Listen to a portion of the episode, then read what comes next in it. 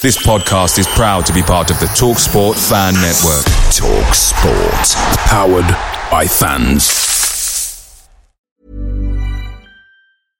Hey, I'm Ryan Reynolds. At Mint Mobile, we like to do the opposite of what Big Wireless does. They charge you a lot, we charge you a little. So naturally, when they announced they'd be raising their prices due to inflation, we decided to deflate our prices due to not hating you.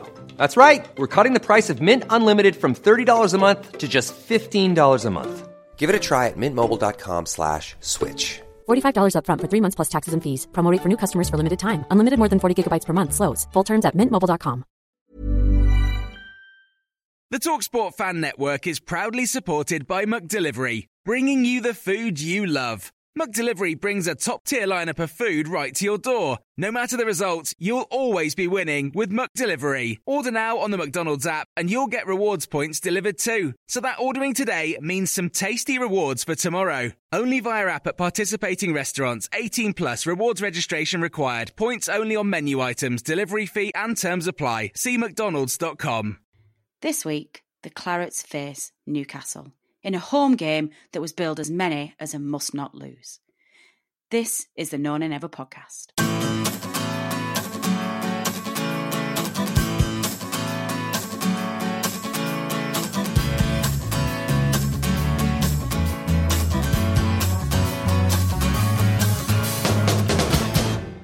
Hello, welcome back, listeners. Normal service is resumed. I am back.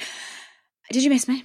I'm pretty sure you did. Listeners, for those of you who don't follow me on social media, I have been absent from the Known and Ever podcast for a couple of weeks. The guys very happily gave me a couple of weeks leave so I could go swan off and sun myself in the beaches of the Bahamas while you guys grounded away at the cold, wet, windy Burnley to try and get us through this difficult patch. But I have returned. A quick note from me just to say thank you to producer Matt for jumping in and really helping us out while I was away on leave.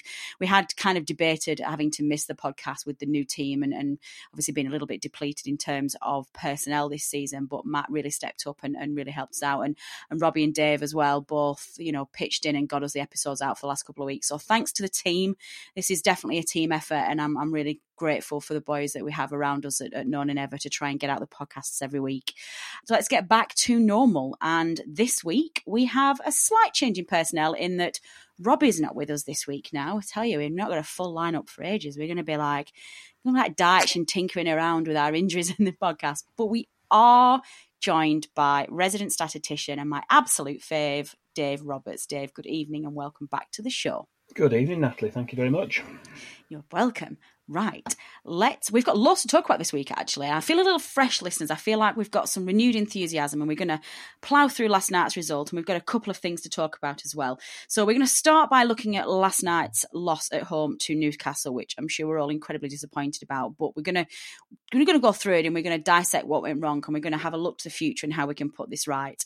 We've got a couple of things to talk about off the pitch as well, certainly with the new technical director who is joining us this Saturday at Turf Moor, and a small matter of a payment to a certain Premier League official who will be stepping down at the end of this season, which has got everybody a little bit riled.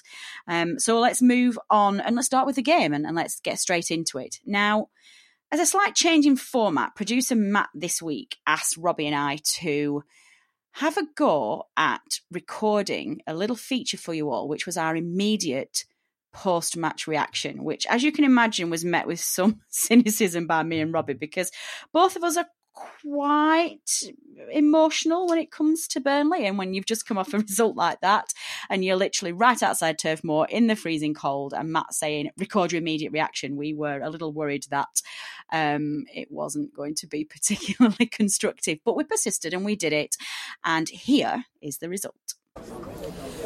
So, Natalie and Robbie are outside of Turf Moor. We have just finished Burnley against Newcastle and producer Matt has asked us to give our initial match reaction and we are both cold and deflated.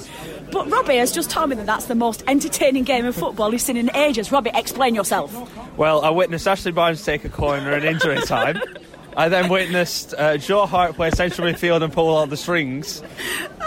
He was better than Jack. I bet his pass completion rate was better than Jack Hawkes tonight. I think it was as well. I mean, I feel like I've got to laugh, otherwise I'm going to cry. That's my initial thing coming out there. I don't know whether it's just complete, like, terrified things of the result, or the fact that we're in a really precarious position, or the fact that we just can't score, or just the comedy nature of that first goal. I don't know what it is, but Robbie, it's a result though, isn't it? To be fair, I thought after we went 1-0 down, I thought the response was actually really good. I thought we passed the move with a bit of tempo, we got it out wide, and then we conceded another sloppy goal. And then at 2-0, I thought we were a bit deflated after that. I think going forward, we did all right, didn't we? It was just like defensively, we just don't look ourselves. I said to the guys around me, I thought on the ball, I thought we were actually quite good. We were just off it, where we just didn't press as a unit, and we looked a bit lost. And then, the second goal is just a killer for us. And it really is. But then we did get it back. I think that come from nothing as well. Yeah, exactly. I think getting that first goal back before half-time probably does the world good. Yeah.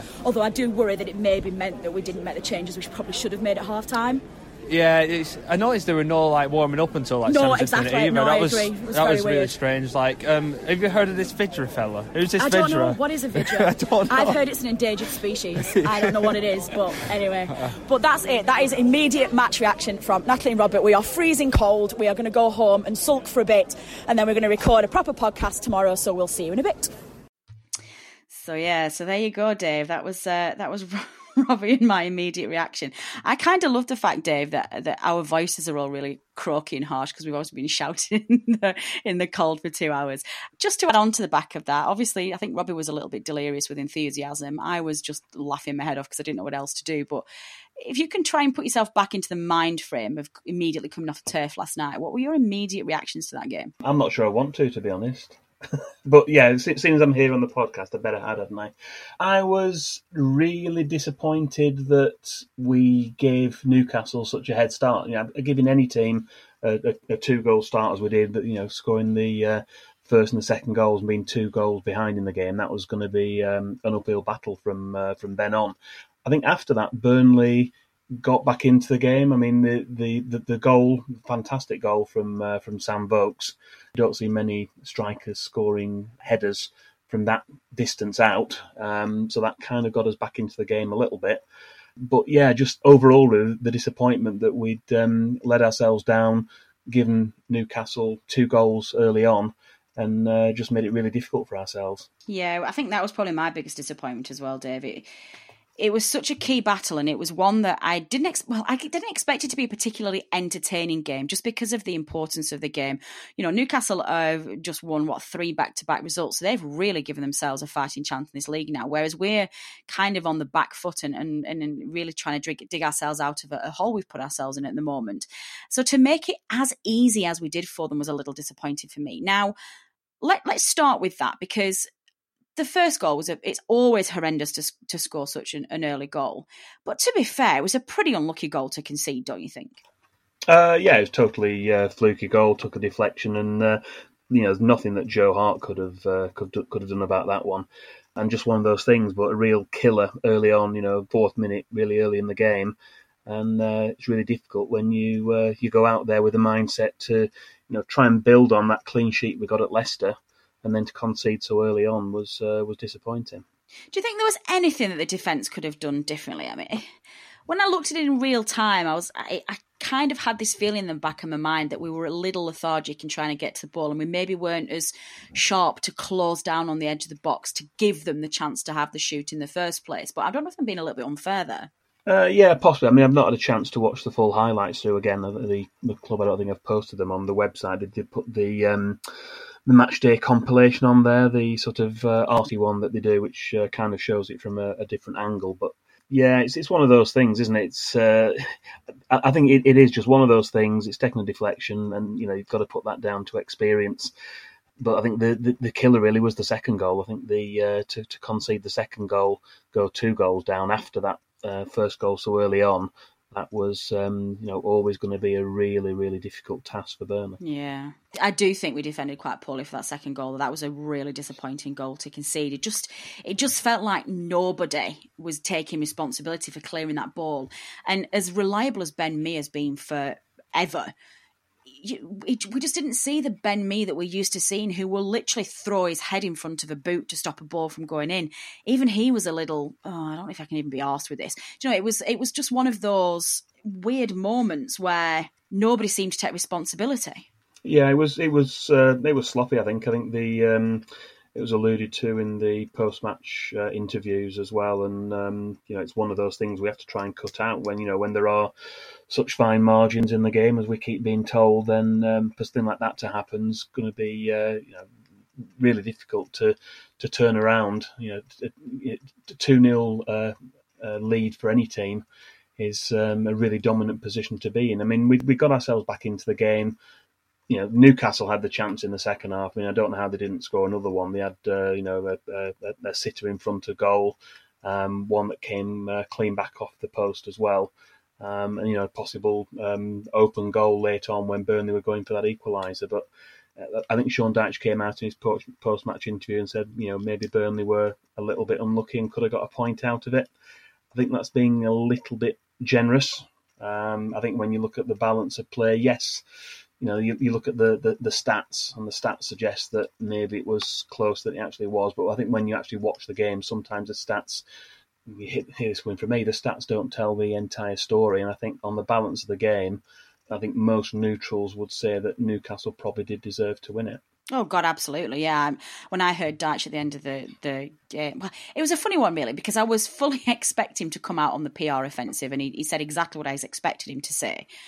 And whilst I absolutely 100% never expect him to come out and criticise his players, and I would, in fact, be very disappointed if he did, to hear him come out and say it was a fine margin and we deserved something out of the game, and he's kind of scratching his head to find out how we didn't get something, I'm a bit... oh, Sean, really? You can dress it up in a better way without making yourself sound like you've lost the plot a little bit. I think that worries fans, because not all fans can see that in a common sense light and realise that Dyche has got to be the front man, and he's got to portray positivity, he's got to protect the club's brand, he's got to protect his players, and I 100% support him on that, no question.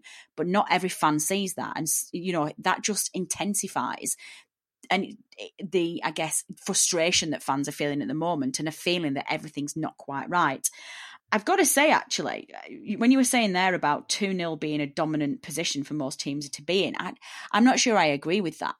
I think 2-0 is a very vulnerable scoreline in the Premier League, but I wonder whether we're seeing some of our Premier League naivety creeping back in that we had maybe 2 or 3 years ago, and that I thought we'd completely eradicated last year.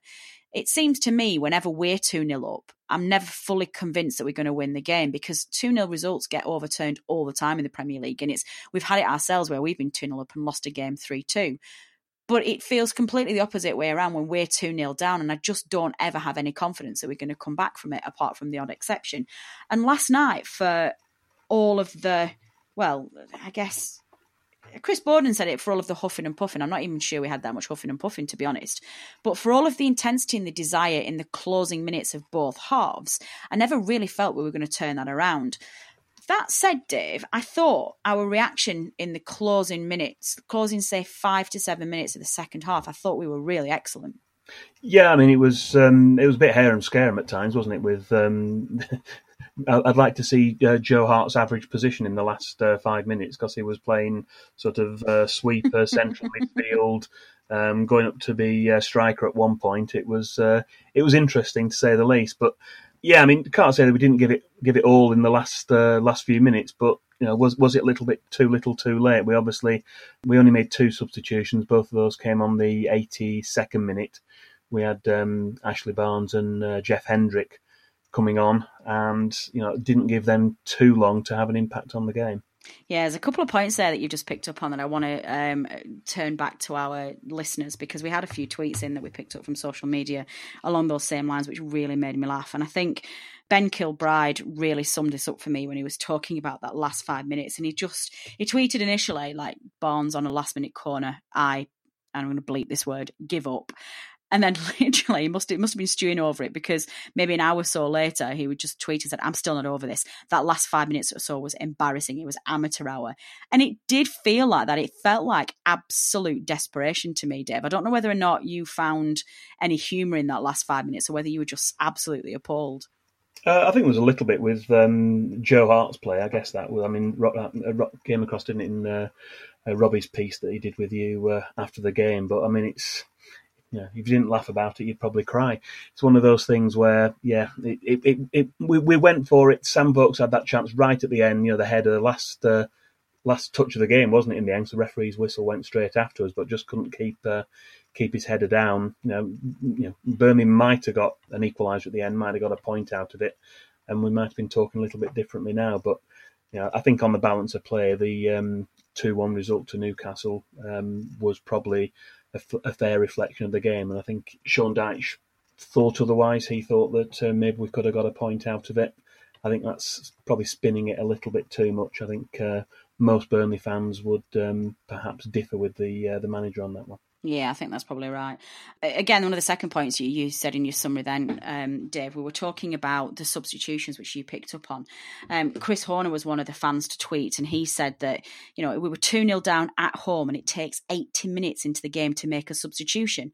Now, what's the point in spending a wedge of money on players like Vydra and then let them sit on the bench for the whole of the game?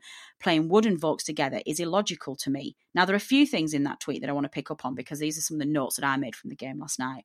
3 points. Number one, substitutions and why it did take him so long. And in the end, he just kind of went like for like.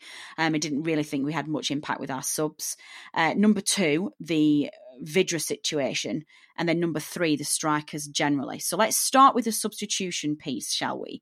I thought he left the substitutions way too late last night, even for Dyche. And we do know he's not a fan of quick substitutions. Yeah, I think maybe introducing Hendrick with hindsight, you know, having Hendrick on earlier might have given us more penetration. I mean, throughout the game, I thought we didn't get much penetration down the wings. We obviously had Robbie Brady playing. You know, Yo Johan Berg-Gudmundsson was ill. He couldn't play. Robbie Brady started the game, and we had Aaron Lennon. I think Aaron Lennon played quite a deep role. Robbie Brady didn't really make too many inroads.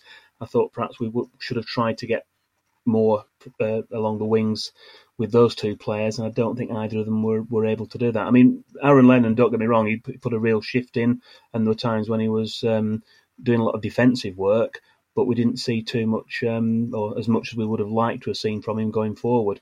I think that perhaps let us down a little bit. We weren't getting enough service in from the two wingers. That's you know, I think we did miss JBG last night. I think his absence was definitely seen.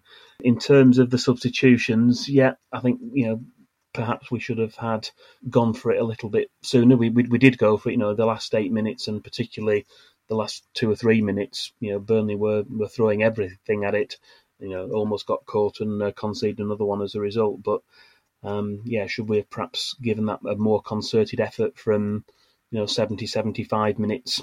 You know, that's perhaps something we should have looked at. But it's one of those things, it's gone now. The difficulty is we've got, you know, got some really tough games coming up. You know, they're all tough in the Premier League, but I guess you're looking at Crystal Palace and the Brighton game as the two that are perhaps the most likely to get points out of. Apart from that, we're playing top six sides, aren't we, in and around the lead up to Christmas? Yeah, we've got a really horrific run of games coming up at the moment. I think that's one of the reasons why most fans were really hoping for 3 points last night. Certainly, I think not a loss, anything. I think even a draw might have been a little worrying, but a draw was an awful... a loss was an awful result. The Lennon situation that you picked up on there, Dave, was really weird. He was practically playing right back for vast majorities of that game. And a lot of the times I was looking out there when we were 2-1 down and we were playing... almost Matt Lawton and Kevin Long and Ben Mee in the middle with Taylor and Aaron Lennon at fullbacks. And it was just, it was bizarre to see that just the defensive setup that we had, even when we were 2-1 down and we were trying to chase the game at home, a game that we shouldn't really, well, we really couldn't lose. It was very odd. So because of that, because the game was so defensive, which, you know, is no great surprise for Sean Dyche's side, we do have to discuss this striker situation, and I think this is one of the ones that Chris picked up on in his tweet. Now, listeners will know that I'm really not a fan of when we of lumping two of our big guys up front whenever we choose to play 4-4-2. Any combination for me of Wood, Barnes and Vokes playing together up front just does not work. They're too similar. They have to try and get the ball, pick a ball up from a hoof ball over the top. And then when they get that, they've got nobody to lay it onto. And they're usually about 40 yards away from goal when they do that anyway. And I'm really not a fan. I think we need one holding player and a classic number 10 to be able to actually put it in the net. Chris Wood is not fulfilling that role at the moment for whatever reason that will be, and his confidence looks like it's completely vanished. But oh look, if only, Dave, we hadn't have gone into the transfer window in the summer and actually paid £15 million for one of the Championship's leading goal scorer last season and a classic number 10. Except we did. But he can't get on the pitch. Dave, what is a Vydra? A mythical creature. Yes, quite. It does seem an odd one. I mean, you know, again, caveats on this. We don't see what goes on the training ground. You know, is it a tactical thing? Is it a fitness thing? We've seen before players have come in, and you know, there's a thinking that, you know, they're not fully match fit or Dyche fit. I don't know. You know, it's. It is puzzling for some of us or for many of us, I think, to see that and have a player who, you know, has been presumably brought in for that role. And we've seen Jeff Hendrick try to play that role and struggle a little bit, and he's kind of had to, you know, try and adapt to that role with difficulty. And you know, that's been conceded by the manager at times that he's you know, he's trying to do that with Jeff Hendrick, but. With Matěj Vydra, you've got a player coming in who supposedly is that player. He, you know, that's the way he plays, and you know, it's we've not had that chance. We've not had that chance to see that too much. You know, we've seen him once, twice. He obviously scored, didn't he, on his Burnley debut at Turf Moor as well, coming on as a substitute in the Europa League match. But we've not seen as much of him as we might have expected to see at this point in the season. So whether it's a fitness thing, I don't know. But it appears from a layman in the stands that, you know, that's what should be happening, and we're not seeing it. So, you know, do we need some clarification on that?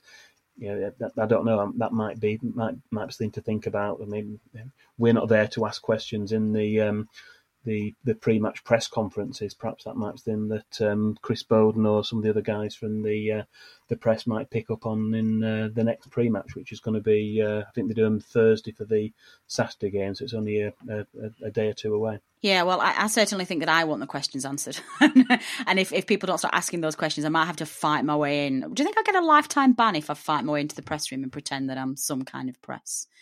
Do you think Known and Ever editor gets me in?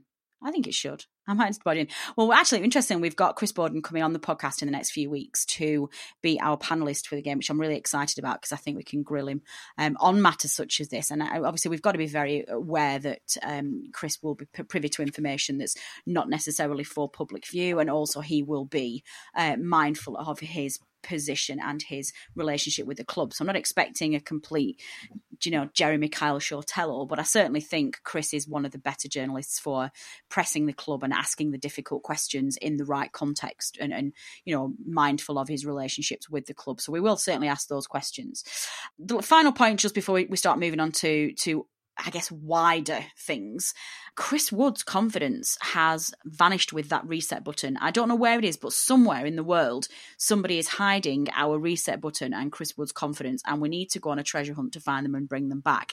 Because, Dave, he looks an absolute shadow of the player that showed so much promise last season, doesn't he? Yeah, I mean, when he came in, he was scoring goals for fun, and there was, you know, a real confidence in the side, and he had confidence in his play, and he, you know, was scoring, you know, almost every other game, wasn't he, for us? You know, had it once or twice where he was out with injuries last season as well, but you thought this season he's back in and he's going to be back to those levels, and he hasn't, you know, he hasn't hit those heights anywhere near yet. We need to see Chris Wood coming back and you know, doing what we know he's capable of. You know, we've got striking options at the club now. You know, compared to going back a few seasons, I think the criticism was with you know, the first couple of seasons we had in the Premier League, that we didn't have the depth of squad. We do have more options in all positions now, and that includes up front as well. But goal scoring is one of the areas where we are struggling. I mean, it's interesting. I don't think our goal scored is that much different to last season, but the fact that we've conceded 27 in the Premier League, that's obviously been the flip side of it. And, you know, you can get by scoring maybe a goal a game if you're keeping clean sheets every other game. You can't if you're shipping, you know, 2 goals a game on average, which is what we're doing at the moment. Yeah, good point, Dave. I think that's obviously what's going on at the moment, is that our defence just looks an absolute shadow. In fact, I hear that from so many fans from other clubs. It's one of the first questions that they ask me. They just say, what on earth has happened to your defence? And believe me, listeners, we're scratching our heads as well. We're not sure what's going on. Actually, interestingly, talking about defence, there was a slightly niggly reaction between Ben Mee and the fans, which I'm not going to draw a massive issue with, just because Ben Mee is a much-loved player of our club. He's our deputy captain when Tom Heaton's not around, and he has fought for this club, and in some respects I can kind of understand where he was coming from. But there was a slight altercation with him and the fans at the end, in that as the final whistle went, and obviously we were trying to score we went to Crickfield with the Be All End. A selection of fans in the lower tier did hurl a little bit of abuse at the players' ways, and there was some booing from that section. And Ben Mee sort of snapped in a very mild sense, and turned to those fans and gesticulated at them, and did tell them to expletive, which he has come out on Instagram and apologised for today. Ben Mee doesn't have Twitter, so you won't have seen it on Twitter, but on his Instagram page he said, "I'm massively gutted about tonight's result. Just wanted to apologise for my reaction to a few fans stood next to me at the final whistle. Pure frustration on my part, UTC. So I'm going to mention it just because it was an event that happened after the game, but we're not going to dwell on it. We're not going to talk about it. I would much rather our players get frustrated by a result than not actually care. So Ben Mee, if you're listening, which obviously you are, stick with it, lad. We'll get through this together. And you've said your piece. Let's move on and let's disappear." So with that in mind, we're going to move on as well. And the best way that we could sort of look at, you'll see the title of this week's podcast is "Somebody's Broken the Reset Button," essentially. And we are clearly struggling this season. Things are not going well. There's rumours on and off the pitch that there's problems on the pitch and off the pitch in the dressing room, that somehow Dyche has lost the dressing room, that somehow there's some unrest, there's players fighting. There's a ridiculous rumour going around that Tarkowski got hit by Dyche, which is quite frankly the most ludicrous piece of gossip I've ever heard in my life, and it's clearly not right. But there's all sorts, and there's a lot of tittle-tattle going around, and I think I give those examples as just the blatant panic nature that's going around. But last night, one of our listeners, Becca Stubbs, tweeted a really good summary, actually, that I want to use as a basis for a wider discussion as to what is going wrong this season. And there were 5 points to her note, and I'm going to read them out in order, actually, and we'll talk through them as we're going along. So Dave, if you can get your thinking cap on, and we are going to discuss these. So point number 1 from Becca Stubbs. "The 11 that got us into the Europa League didn't get a chance to play in a competition they'll probably never get the chance to play in again. Why would they now fight for the rewards if they don't get a chance to reap them?"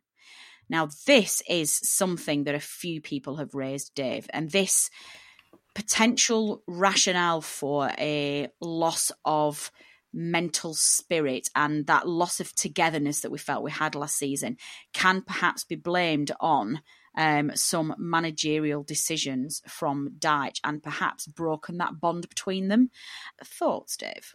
I'm not sure I go along with that. I mean, looking at last season as a whole, Burnley finished 7th, fantastic season, you know, beyond our wildest dreams, and obviously the European campaign. But we've got to be realists about it. I think we don't have, you know, the biggest, the strongest squad to deal with a European campaign and a Premier League campaign. So we had to utilise the squad, and I was all for that. I think I talk about individuals, but I think generally speaking, I go along with that. I think what you have to do is kind of roll that back a little bit and look at Burnley had a really good start to last season. You know, leading up to the Stoke game, we went 4th in the table. Beyond that, we had a poor run, didn't we, in the early part of 2018. We went 10 or 11 games, I think it was, without a victory. We had quite a few draws in there, but couldn't get a win.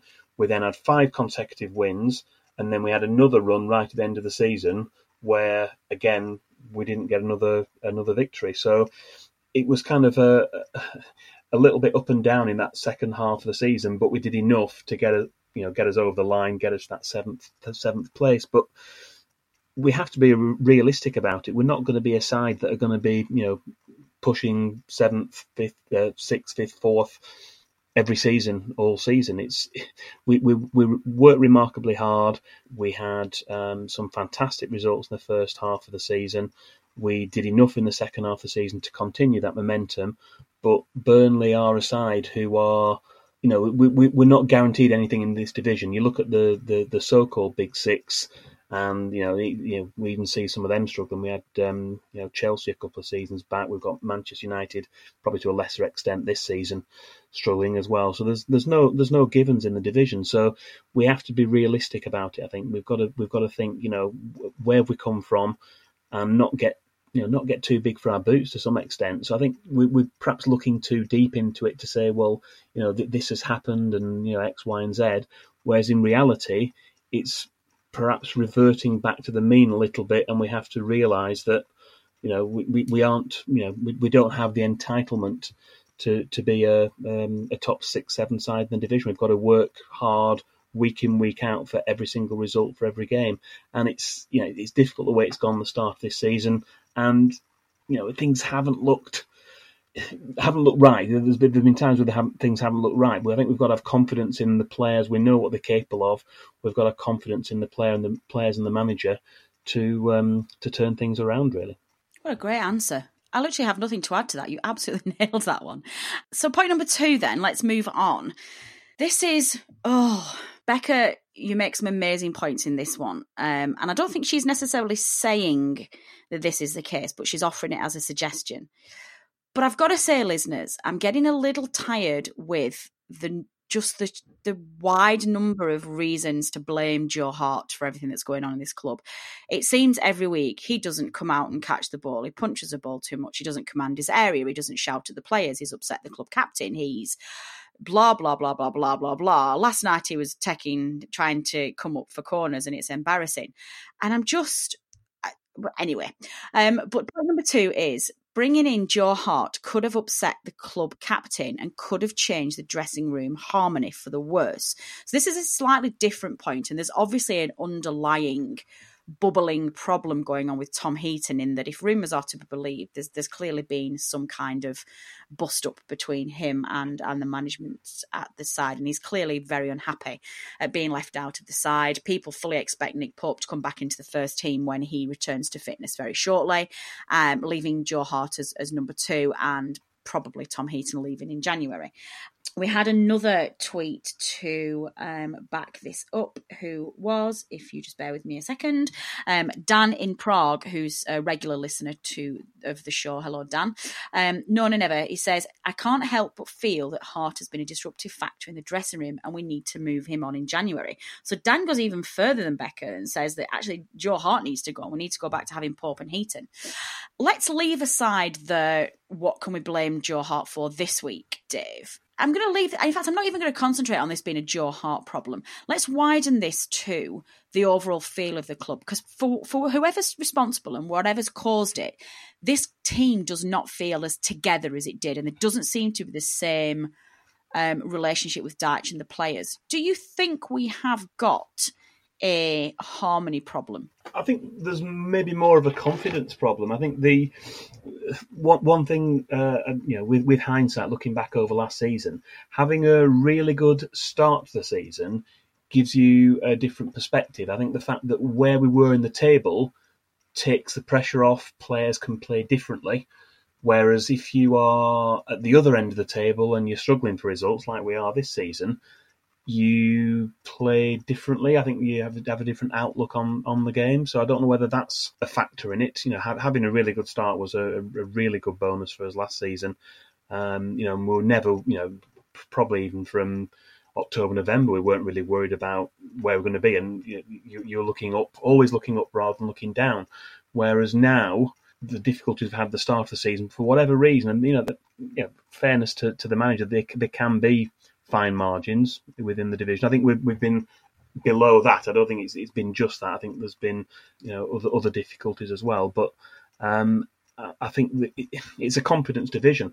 Sometimes at other clubs, the change of manager's done it. I mean, I'm not for one second suggesting that's the case at Burnley, because I don't think there's anyone I'd rather have at the football club getting us out of this. You do see and hear people suggesting that, Sean Dyche is the issue and we're going to get rid of Sean Dyche. But, look, with what the guy's done, what the guy's capable of, he's there for the long term at Burnley Football Club, and he's going to get us out of that, out of this situation this season.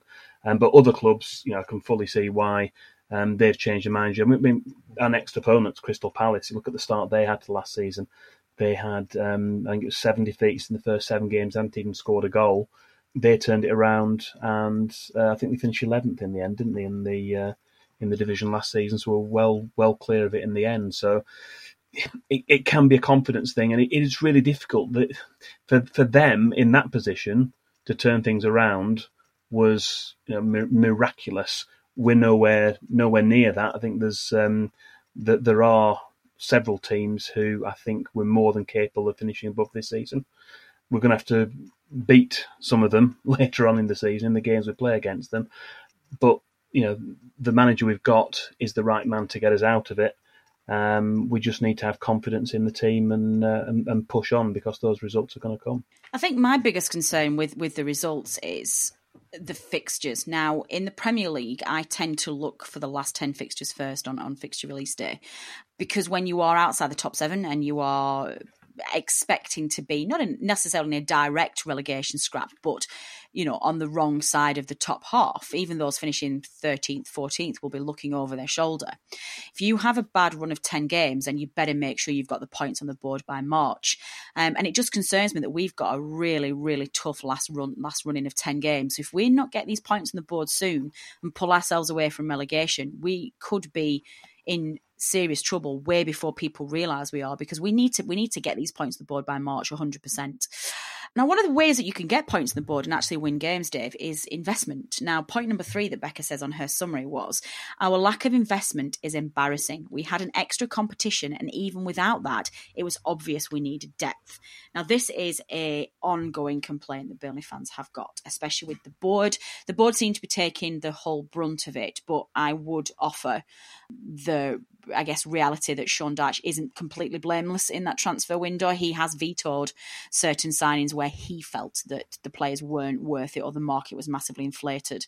And we're going to come on to talk about the new technical director and his role with that certainly later on in the podcast. But a few tweets that we saw last night did, reiterate this view.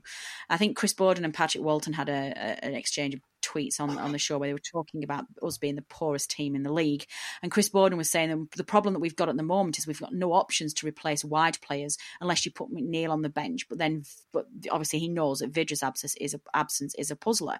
And Pat Walton just turned around and said, well, if only there was some kind of transfer window and a £100 million of cash above and beyond what we generate naturally, that obviously would have helped. So a little bit tongue in cheek, but obviously we do get the point. One good point, actually, that Chris Horner said that I want you to pick up on, Dave. The board get criticism, often correctly, but they sanction a big money signing like Vydra and he doesn't even see a minute and plays on the bench.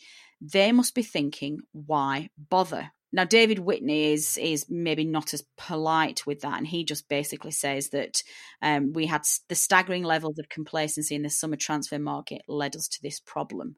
So we've got two conflicting views there. We've got the view that the responsibility is squarely on the board's shoulders, and our lack of investment in the summer has basically caused this. On an opposing view, as well, what's the point in spending money when Dyche is making some bizarre tactical decisions when it comes to players and leaving players like Vydra, who has got the pace and the creativity we are desperate for, and leaving them on the bench.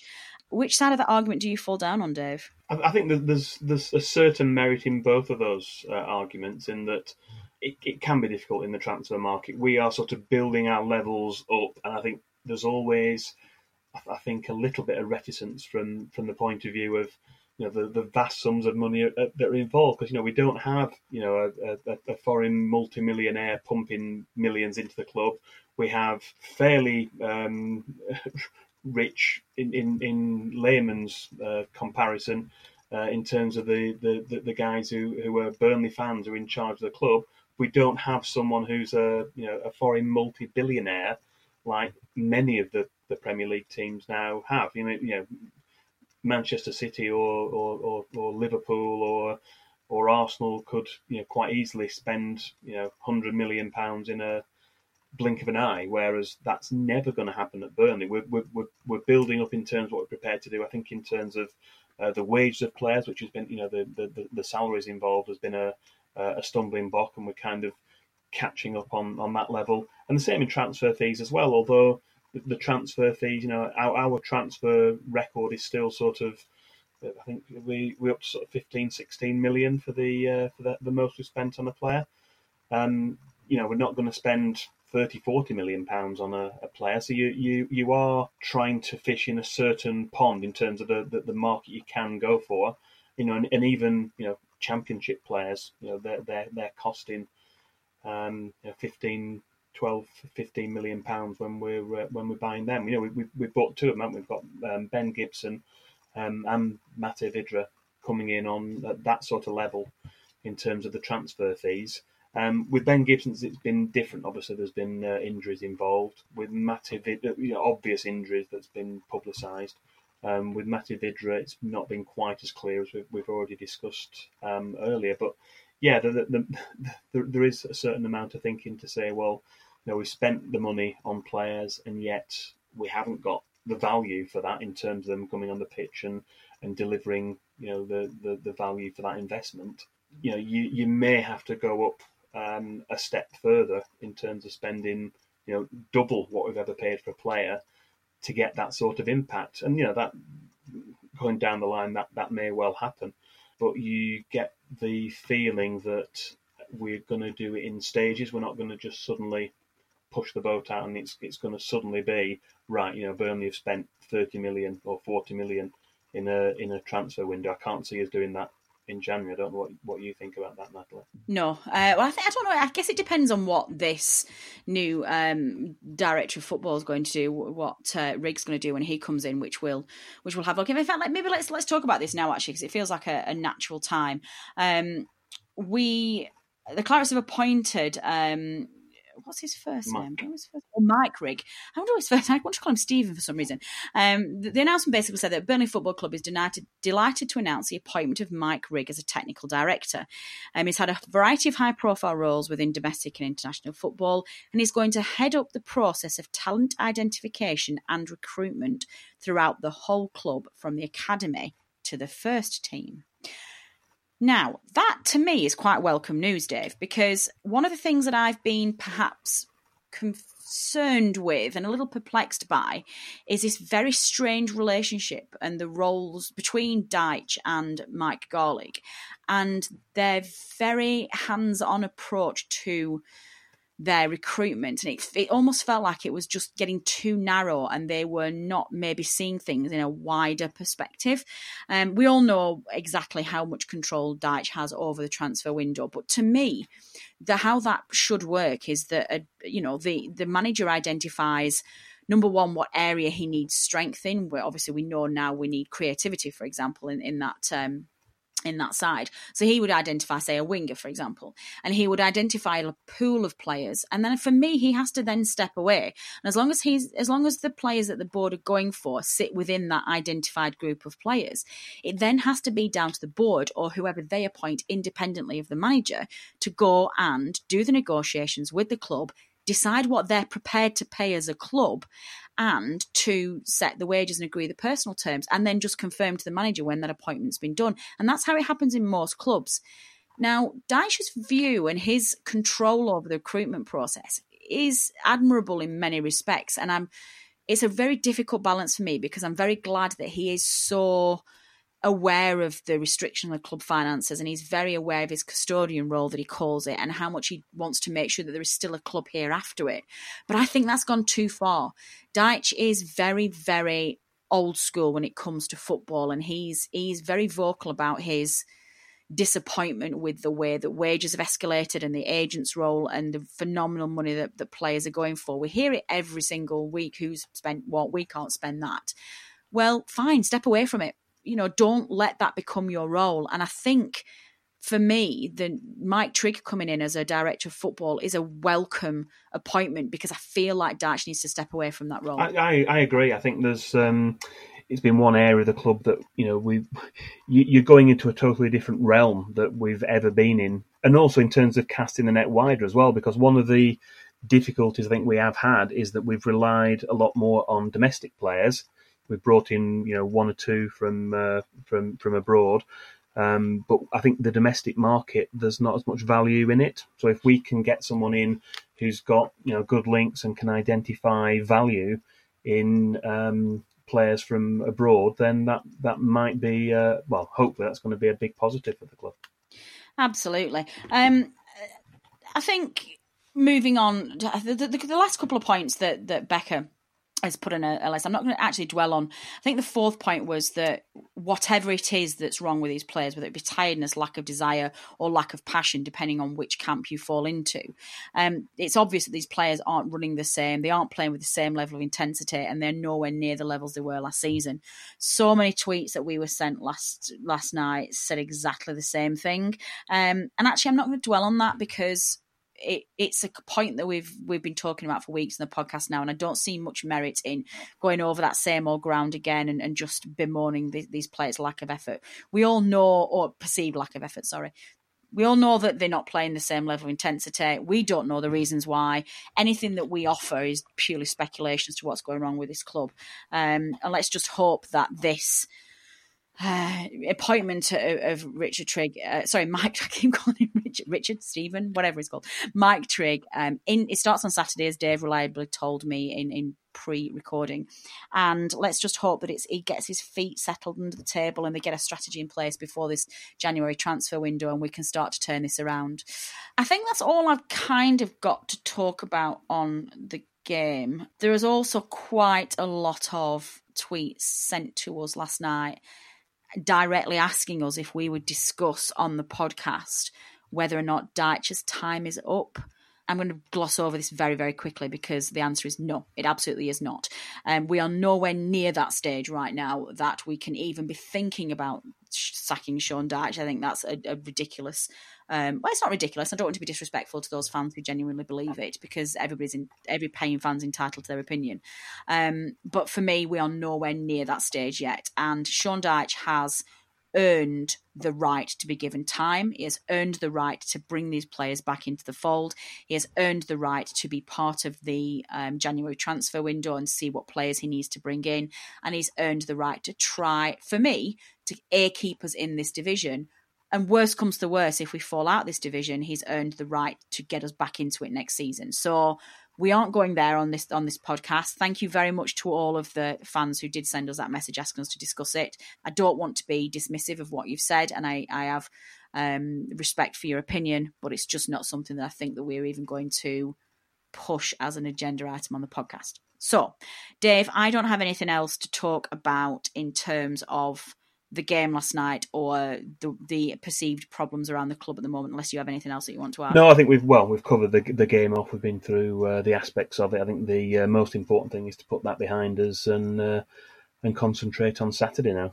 Yeah, again, that was actually Becca's fifth point that she put in her email, saying the reset button is well and truly broken. We've pressed it 3 times and it hasn't worked. Well, Becca, we're going to press it a 4th time. We're pressing the reset button here and now. Producer Matt, if you have some kind of buzzer that you can insert into this point of the podcast, please do it now. Okay, listeners, that will either have a nice little point of a buzzer going, be a silence, and I'm just going, oh no, nothing's happened. So let's see what happens there. Right, let's move off the field then. And another point that some of our listeners got in touch with us and asked us to talk about on the podcast was some wider Premier League news. This is a really controversial point that is being discussed and debated across the footballing world, and indeed has already started to be campaigned against by Liverpool fans at their recent game. Outgoing Premier League chairman Richard Scudamore is going to receive a £5 million farewell bonus, and that is going to be raised by a £250,000 contribution to all the current Premier League clubs. It's supposed to be a golden handshake, essentially, which is in recognition of his outstanding work. Now, my God, I've got so many things to go on with this, but we're going to keep it relatively brief. I think my view on this is he has done a fantastic job. He has moulded that Premier League from what it was when it started to the phenomenal business machine that it is today. Whether you are pro or against modern football, you can't argue with exactly how he's changed the face of modern football and what he's done for the Premier League and the clubs who are in it. But he's been paid very handsomely for that job. He's been paid a salary that most of us will never ever see in our lifetimes. Those salaries will have included bonuses every single year. So the idea that he retires from that job and then gets another £5 million bonus, such a grotesque level, is absolutely beyond me. And this is at a time in the UK where we're still in a period of austerity, albeit the government are trying to pull us out of it. And there are more and more, in fact, record numbers of people across the country heavily reliant on food banks just to survive. And grassroots and lower league football is at its most difficult phase it's ever been to. So to give one man who's already been paid the money he's been paid a £5 million bonus and then expect the clubs to pay for it as well is just atrocious. Dave, I'm kind of disappointed that Burnley wasn't just rolled over and said, yes, we'll pay it, and we aren't one of the clubs that decided to... We just didn't make a stand. It was an odd one. Obviously, a lot came out about it in the media, and I think in the end, they kind of rolled back on it. It kind of went from a suggestion, and this may have been a mischievous suggestion to try and get it out of the media, I don't know, but... The last I heard, the suggestion was that it wasn't going to be an extra contribution that each of the Premier League clubs would have to make, but it was going to come from some sort of central pot.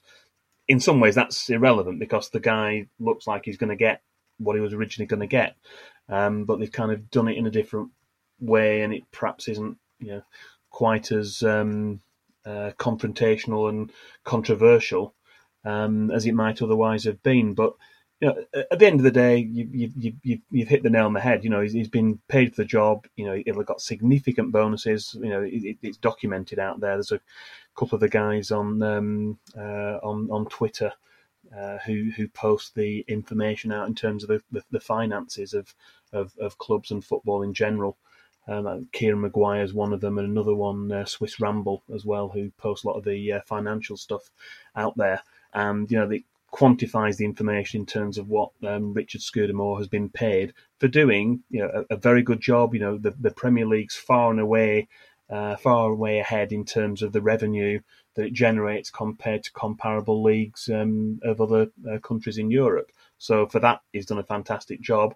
And I can understand to some extent that there is a worry that if he leaves and there's no sort of structure in place, that he could just go and he could give his expertise to La Liga or some other league in Europe and do a very similar job for them. So there's kind of a background understanding of that. I think the difficulty is this sort of the way it was presented originally, saying, well, all the 20 Premier League clubs are going to have to stump up a massive amount of money, £250,000 each, to get this £5 million bonus for him. And I think in the end what's happened is he's actually been kept on in some sort of consultation capacity. So the payment's now being spread over 3 years than what it was going to be originally, and he's doing some sort of consultancy, which will be a little bit like a golden handcuffs deal. I guess that's the way it's termed, which is kind of the best of both worlds. I think the amounts of money involved are staggering when you bear in mind it's on top of a salary he was already getting and significant bonuses. Little part of me thinks, that there's kind of an understanding that if they don't do something, then the Premier League and the Premier League clubs might lose out, and it might the way the TV deals are going, £5 million is a staggering amount of money, but in percentage terms, it's a relatively small amount compared to what TV deals are. You know, these things tend to be negotiated over three seasons, so you're talking billions and billions of pounds. So it's a difficult one, and I think it's been handled quite badly, certainly in the way it came out in the media in the first place. And the Premier League really needs to be better on its PR, I think, and try and put fans back on side, because fans are seeing through this and thinking, well, it's just not right. It's a staggering amount of money, and that's the headline figure. That's what people see. Well, that was an impressive summary, Dave. I genuinely feel like no matter what I've got in the world to whinge about, you'll make me feel better. Have you ever thought about going into politics? I think you'd make it a fantastic politician. That was a better spin than that write-up that was on the Burnley website last night about last night's game. And that was a pretty good spin, to be fair. But you make some really good points there, Dave. And I think our view at Known and Ever is essentially, yes, we do understand the reasons why. And I think Dave's just highlighted them really well, and this is the modern world that we work in, but we just can't give it our blessing just because of the ludicrous sums involved and just what that money could do for where it's desperately needed in the rest of the country. So we may understand some of the reasons for it, but we do not in any way condone this, and that is our position. Before we move on to preview the next game where Burnley go away to Crystal Palace, we have a little bit of news for those of you who haven't yet noticed. This time next week, the podcast is going to be out a couple of days later, but we are going to have some live updates for you directly from the Tower of London. We are absolutely delighted to announce that we have been shortlisted by the Football Supporters Federation in their annual awards for Club Podcast of the Year. We are alongside, there's five shortlisted. There is the Watford podcast from the Rookery End. There is the Manchester City podcast, the Blue Moon. There's us. There is the Fulham podcast, the Fulhamish, and there is the Wolves podcast. And they are going to, I'm so sorry, Wolves. I can't remember off the top of my head what it's called. I think it's just called the Wolves or something. It's the Wolves podcast. So Burnley, Wolves, City, Watford and Fulham have all been shortlisted, and so Robbie and I are heading down to London on next Monday, which is when we normally record the podcast. We're having to get dressed up, listeners. It's going to be a glitzy affair with all sorts of glamour and celebrities there, and me and Robbie are going to be representing the Known and Ever podcast in the corner at a gala dinner with a bar and an awards ceremony, and to see if we've won. We don't have massive expectations, just because we know some of the guys who are in our category. We do work with them, and there's some fantastic podcasts out there.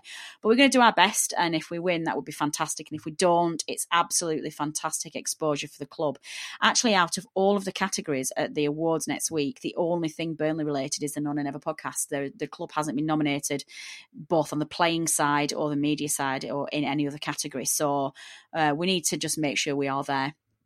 So we will report from the night, weird shoes permitting that I'm going to have to wear. I'm going to have to wear one of them dress things, listeners, with the heels. And so providing I don't fall over and make an idiot of myself, which I'm sure Robbie will probably live tweet anyway, we will let you know next week how we do. So please wish us luck, and we will be recording on Tuesday instead. So the podcast will be out probably Wednesday next week rather than Thursday. So there you go. That's exciting news. But let's not dwell on that, listeners. Let's have a look at Clarets, because we want to get back into the happy, cosy, warm, fuzzy feeling of Burnley winning, especially away from home. And indeed, the next Premier League game next Saturday is Crystal Palace. And Dave, our statistician, as well as preparing to host and be co-hosting on the panel this week, has done his regular slot on our head-to-head stats. So Dave Roberts, over to you.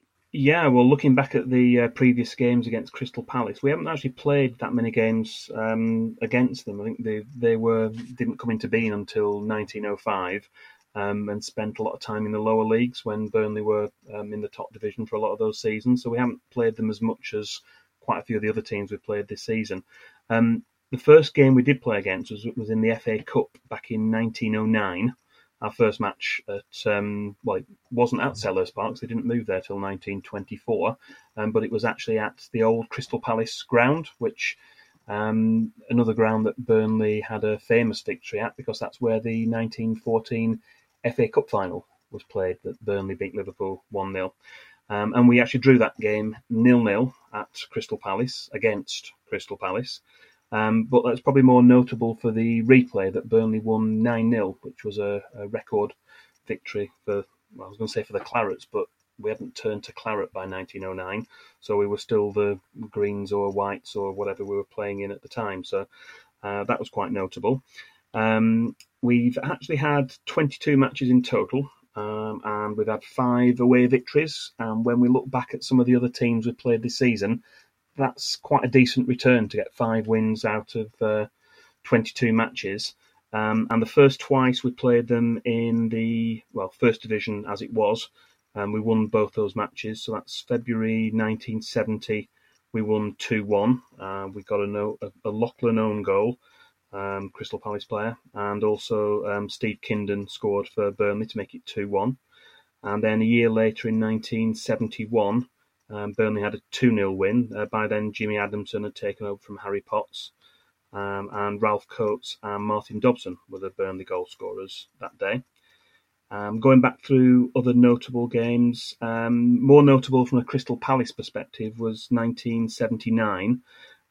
Crystal Palace needed to win in order to win the Second Division. They had a record crowd of over 51,000 on at Selhurst Park in May 1979. And the game was 0-0 with about 15 minutes to go. And Crystal Palace, they would have still got promoted, I think, but they would have finished third in the division. That was, you know, well before the playoffs had started. But they scored a couple of late goals and beat Burnley 2-0, were a famous victory for them. And they got promoted as champions that season. So that's one for the Crystal Palace fans to be interested in. And then going forward a little bit to ones that Burnley fans will perhaps be more likely to remember. We had a couple of wins under Stan Ternant in September 2000. Graham Branch scored the only goal for a 1-0 win for Burnley. And then, coincidentally, we're playing on this Saturday, which is the 1st December. And it was the 1st of December 2001. Burnley were at Crystal Palace for a match in the, whatever we called it then, was the championship equivalent. And Ian Moore scored twice, scored 2. I think he'd gone on a really barren run. He hadn't scored for about 13 or 14 games. He scored 2 goals and Burnley won 2-1. That's where the good news ends, because after that we've played 12 matches, League and Cup, at Crystal Palace, and our only win in those 12 matches was 2 seasons ago.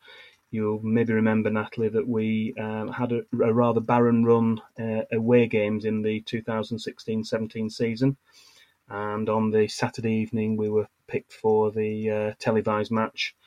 And we were, you know, desperate for a win to, you know, try and get us away and try and consolidate our really good home form that season. Burnley managed a 2-0 victory that day. Ashley Barnes and Andre Gray were the goal scorers, for a relief, really, for Burnley fans to get that 2-0 win at Crystal Palace. And obviously Burnley went on to survive that season. And then last season, it's actually early this year, we played them in January. I think Bakary Sacco scored the only goal for Crystal Palace to win 1-0. But yeah, last 12 games, Burnley have only won the once, and that was the one 2 seasons ago when Ashley Barnes and Andre Gray scored. It's quite some interesting stats in that, actually. I think, I've got to say, when you first looked at that at the beginning, I'd very much take 9-0 win now. That'd be nice. That was at home. Yeah. Oh, well, we'll just do 9-0 away. That would be nice. It's quite interesting, actually, when you look at these results. Interesting to see that in the 3 games that Dyche has managed his Burnley side against Palace, we've only conceded 1 goal. Yeah. You know, I mean, I'd take that. I'd take either a clean sheet or just 1 goal. But, you know, Dyche's record is 1-1, drawn 1 and lost 1. So I think it's time for Dyche to get, obviously, a second win. That would be nice. We don't want to have a second draw. We don't have a second loss. We want that to be 2 greens on Dave's spreadsheet when we come to do the return fixture at the end of the season. So looking away from the stats, Dave, what's your, I guess, gut feeling about Saturday? I'm I'm feeling like this is going to be the game that we turn it around. I feel like we're going to win. Am I just being ridiculous? No, I think we need to start winning. We need to get some points on the board. We do have some really tough games coming up. When you look at the fixtures, then this game coming up and the Brighton game, which is at home, are probably the two you look at and think, well, they're the ones we're more likely to get points out of. I mean, we know there's no easy games in the Premier League, but they're the two that you would think would be easier to get points out of. We've perhaps got to draw on that spirit we got from 2 seasons ago. We went into the game, we hadn't won an away match all season. We went out there and in front of the cameras got that fantastic victory with Ashley Barnes and Andre Gray came on a sub, didn't he, I think, and smashed the ball in for that second goal. And that was a real relief for Burnley fans. So if we get the same result again on Saturday, we'll be delighted. And what would you do sort of player-wise? I mean, I'm going to assume that JBG is going to be back, that he's over his illness.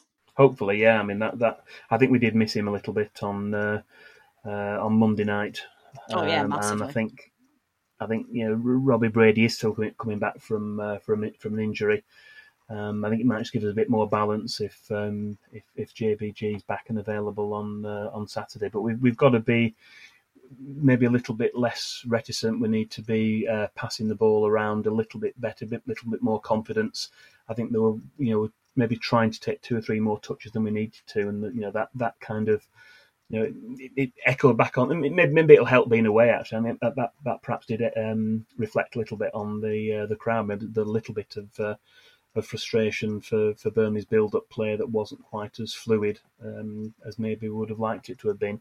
So I think from perhaps you can go out with a little bit more confidence when you're playing away from home. But we know Crystal Palace have got their threats. They're you look at how they started last season and how they finished it.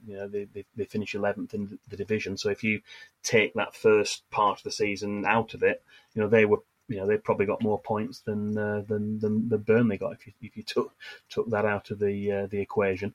And they've had a reasonable start this season as well. So it's not an easy prospect. We know that, but we've got to start winning somewhere. So what better place to start than Saturday? Absolutely. And what a way to end the podcast. What better way to start winning than on Saturday? So there you go, Burnley fans, fellow listeners, that concludes this week's podcast.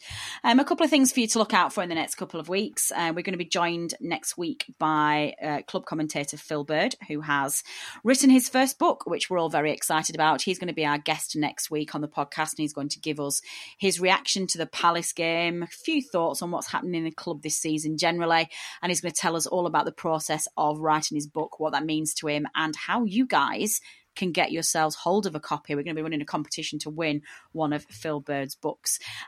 Hopefully this side of Christmas as well, if we can make it work, we're going to be publishing our one-off special with none other than the Paddy and Predator, Andy Payton, which we're incredibly excited to have him on the show. Again, he's going to be looking at his time at the Clarets and what he's been doing recently, and also give his reaction to the current Clarets setup and how well we seem to be doing at the moment as a club. But that's all we have time for this week. My thanks, as ever, go to Robbie for his very small contribution outside the ground, and then for skiving this evening. I think he's at the City game doing work, and he's just sent me an Instagram post where he's sat at a table with a load of glasses of wine and his feet up. So we have some suspicions at Known and Ever that Robbie might be on a jolly this afternoon. But yeah, thanks anyway, Robbie. Thanks to producer Matt for putting the show together once we finish recording it and producing what it is that you're listening to right now. And thanks as ever to my co-host and resident statistician Dave Roberts. My final thanks as ever are reserved for you, the listener, for downloading this podcast and for listening to us. Your support is very much appreciated, and we just would not be here without you. We will be here next week on Tuesday as the 2018 Football Supporters Federation Club Podcast of the Year, with a win under our belts away at Crystal Palace. Until next time.